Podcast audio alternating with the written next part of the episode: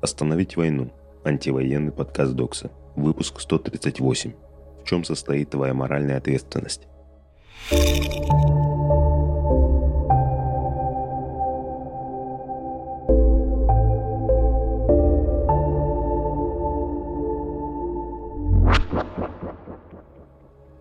Привет, это Яблоня. На днях случился у меня разговор с подругой, который задел меня как-то гораздо больше даже, чем комментарии зомби под фото мамы с дочкой из Винницы. Наверное, потому что от людей промытых ничего не ждешь, а подруга важный для меня человек, и войну, конечно же, резко осуждает. Итак, цитирую. «Подруга, я не представляю, как ты, видя все это, держишься, чтобы не сорваться и не отхуячить кого-нибудь.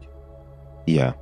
О, в этом плане суды офигенная тема. Ты туда приходишь, а там такие же бомбящие люди. И прям хорошо, эмоционально отдушина, и оказывается, что ты не в вакууме.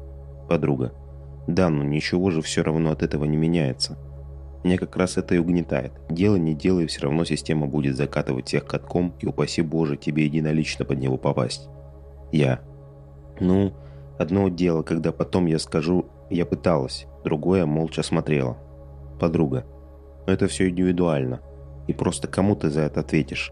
С тебя же конкретно нет такого спроса, разве что перед самой собой, а далеко не у всех такая необходимость отвечать перед собой имеется. Меня, пожалуй, очень резануло именно это. Не у всех имеется необходимость отвечать. Даже перед собой, что уж там до других. Я совсем не могу этого понять, потому что убеждена, нам всем придется отвечать. Репарациями ли, покаяниями ли, личным ли участием в восстановлении городов Украины – тотальной ли изоляцией, гражданской ли войной, без которой, как знать, никаких кардинальных изменений может не произойти. И чем раньше мы все это поймем и примем как данность, тем легче и быстрее произойдет какое-то обновление. Я понимаю, что есть огромное количество людей, которым нужно будет сутками рассказывать о преступлениях России, показывать видео, чтобы им стало понятно. Война в Украине – преступление против человечности, а они это поддерживали – но так больно от того, что даже среди резко осуждающих политику Путина эту чудовищную войну есть люди, не только открещивающиеся от свидетельств войны. Я понимаю, наблюдать больно и страшно, но и осознанно принимающие решение не думать о возможных последствиях, которые коснутся каждого без исключения.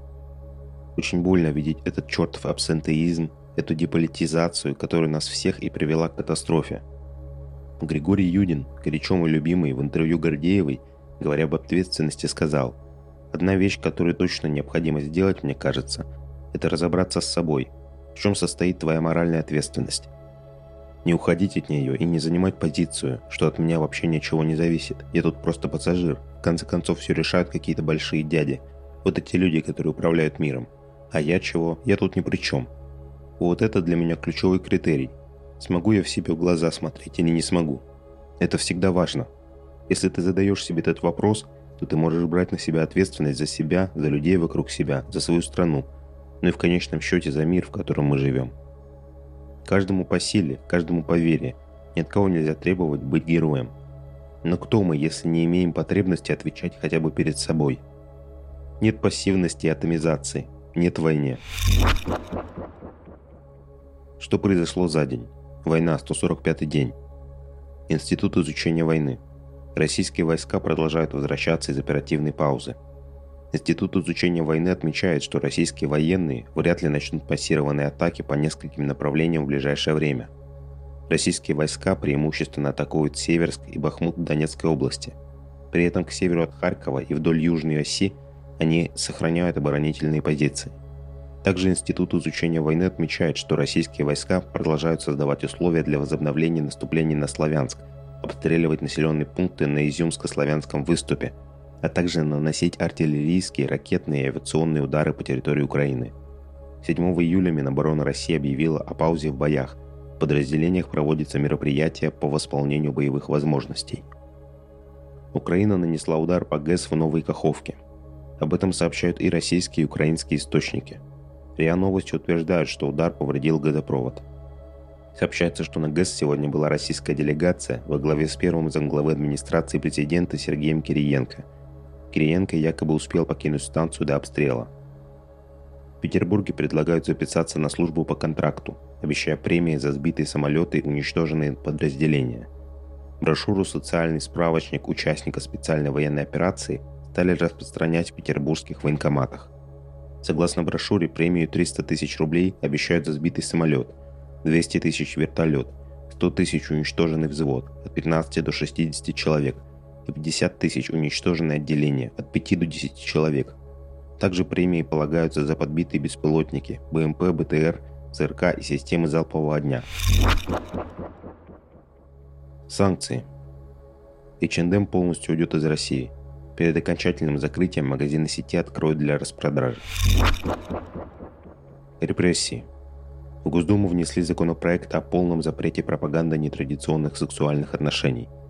Ранее он распространялся только на несовершеннолетних. Согласно новому законопроекту, пропаганда нетрадиционных сексуальных отношений будет приравнена к пропаганде войны, разжигании национальной, расовой или религиозной розни. В пояснительной записке к законопроекту говорится – что необходимость запрета пропаганды нетрадиционных сексуальных отношений вызвана популярностью движения Child Free, педофилией, угрозой для демографии, экономического роста, защиты семьи и духовных ценностей. Беларуси признали экстремистским хэштег «Свободная Беларусь» в Инстаграм. Роскомнадзор по запросу Генпрокуратуры РФ заблокировал сайт движения «Останови вагоны». Активисты пообещали восстановить ресурс. Ульяновске сотрудники Центра Э пришли с обыском к правозащитнику Игорю Топоркову. По словам Топоркова, в документах, которые ему предъявили, было указано, что он проходит свидетелем по делу Ильи Яшина о фейках про российских военных. Мне объяснили, что мой сотовый номер был найден в контактах у Ильи Яшина. Да, мы знакомы, но не более того, рассказал правозащитник. Топорков рассказал, что силовики изъяли у него из дома брошюру свидетелей Иеговы, которую читала его мама. Игорь Топорков в прошлом был активистом и участником российских и международных правозащитных организаций. Политика Илью Яшина арестовали 12 июля по уголовному делу о фейках про российских военных. Его отправили в СИЗО до 12 сентября. Поводом для возбуждения дела стал стрим на ютубе, в котором Яшин рассказал об убийствах в Буче. На московского мундепа Вадима Коровина составили протокол из-за ретвита шутки про замироточившую фуражку Гитлера в храме вооруженных сил – в твите опубликована страница газеты «Нью-Йорк Таймс» фотография Гитлера со свастикой на рукаве пиджака. Коровина задержали вечером 17 июля. Мундепа оставили в отделе полиции на 48 часов. По мнению Коровина, его задержали, чтобы не дать возможности участвовать в выборах в сентябре. Вступившее в силу наказание по административной статье о демонстрации нацистской символики лишает права избираться в течение года. Мосгорсуд оставил в силе меру пресечения автору протестного МГУ Дмитрию Иванову. В суд поддержать активиста пришли около 50 человек. Более 500 подписали поручительство. Дмитрия Иванова арестовали 3 июня. Ему вменяются в вину публикации о военных преступлениях в Буче и Ирпене, а также о том, что Россия ведет войну, а не спецоперацию. Дмитрию грозит до 10 лет заключения за посты в телеграм-канале. С начала вторжения в Украину 200 человек стали подозреваемыми или обвиняемыми по уголовным делам, связанным с антивоенными выступлениями. Чаще всего уголовные дела заводят за распространение фейков о российских военных. Google оштрафовали почти на 22 миллиарда рублей за видео о войне в Украине. В суде уточнили, что сумма штрафа 10% от годовой выручки компании в России. Роскомнадзор направил 17 уведомлений в адрес Google с требованием удалить с YouTube недостоверную информацию о российском вторжении, дискредитирующую российскую армию. Информация так и не была удалена. Сопротивление. Во время митинга «Единой России» в поддержку войны в Екатеринбурге активистка Надежда Сайфуддинова поднялась на сцену и стала скандировать «Нет войне». Ведущий попытался перебить ее, выкрикивая «Россия – это сила». Активистку доставили в отдел полиции – Около 300 дагестанских военных в марте отказались воевать в Украине и вернулись домой. Некоторые из отказников получили обморожение конечностей. Позже часть военных вернулась в Украину из-за давления родственников местных властей. Телеканал «Дождь» возобновил вещание после перерыва в 4,5 месяца. Канал объявил о временном прекращении работы после принятия в России законов о фейках про военных и дискредитации. После этого многие журналисты «Дождя» уехали из России – Главный редактор телеканала рассказал, что студии «Дождя» остаются в Тбилиси, Риге, Амстердаме и Париже. Первая ракетка России Дарья Касаткина совершила каминг-аут. «Если у меня девушка, да, долго жить в шкафу сложно, не имеет смысла. Постоянно будут у тебя в голове крутиться, пока не скажешь. Понятно, что каждый сам выбирает, как открыться и насколько. комфорте с собой надо жить, самое главное. На остальных должно быть все равно, сказал спортсменка в интервью блогеру Вите Кравченко. Что нужно знать? Иван Асташин, активист, правозащитник, бывший политический заключенный, выложил в своем канале руководство по культуре активистской безопасности и противодействию репрессиям. Прямо от души советую ознакомиться, особенно активистам или тем, кто хотел бы, но боится. А еще у Вани вообще очень крутой канал. Там про письма и посылки на зону, про тюрьму вообще, про малоосвещенные дела. Что можно сделать прямо сейчас – Докса уже писала о преподавательнице живописи Ирине Бестровой, которой было предъявлено обвинение в оправдании терроризма и распространении фейков, в результате чего она потеряла большую часть доходов. Теперь в течение 30 дней она будет проходить психиатрическое свидетельствование. На это время без помощи останется ее 84-летняя мама, человек с инвалидностью второй группы. Очень важно в кратчайшие сроки собрать 50 тысяч рублей на оплату сиделки для нее, а в идеале еще и на адвокатов. Нужна наша помощь. Однажды я собирала краунфайдингом 40 тысяч рублей. Только тогда я поняла, насколько все эти фразы про «даже 50 рублей могут помочь» имеют смысл. Правда, решает каждый перевод. Каждые 100 рублей приближают к заветной цифре. Обычно, когда большие сборы по типу тех, которые собирают Муратов и Ройзман для детишек, которым нужно дорогостоящее лечение, мы жертвуем охотнее, потому что такие цифры априори предполагают неподъемность суммы в одни, двое, трое рук. Мы чувствуем необходимость личного участия – и в этом мы молодцы. Сборы реальных осязаемых сумм в некотором роде вызывают меньшее сочувствие, и это огромное когнитивное искажение, потому что сбор такой суммы – возможность быстрой общей победы. Это как раз тот момент, когда мы в силах реально на что-то повлиять. Давайте не пренебрегать такими возможностями. Реквизиты для перевода будут в описании к подкасту. Как отвлечься?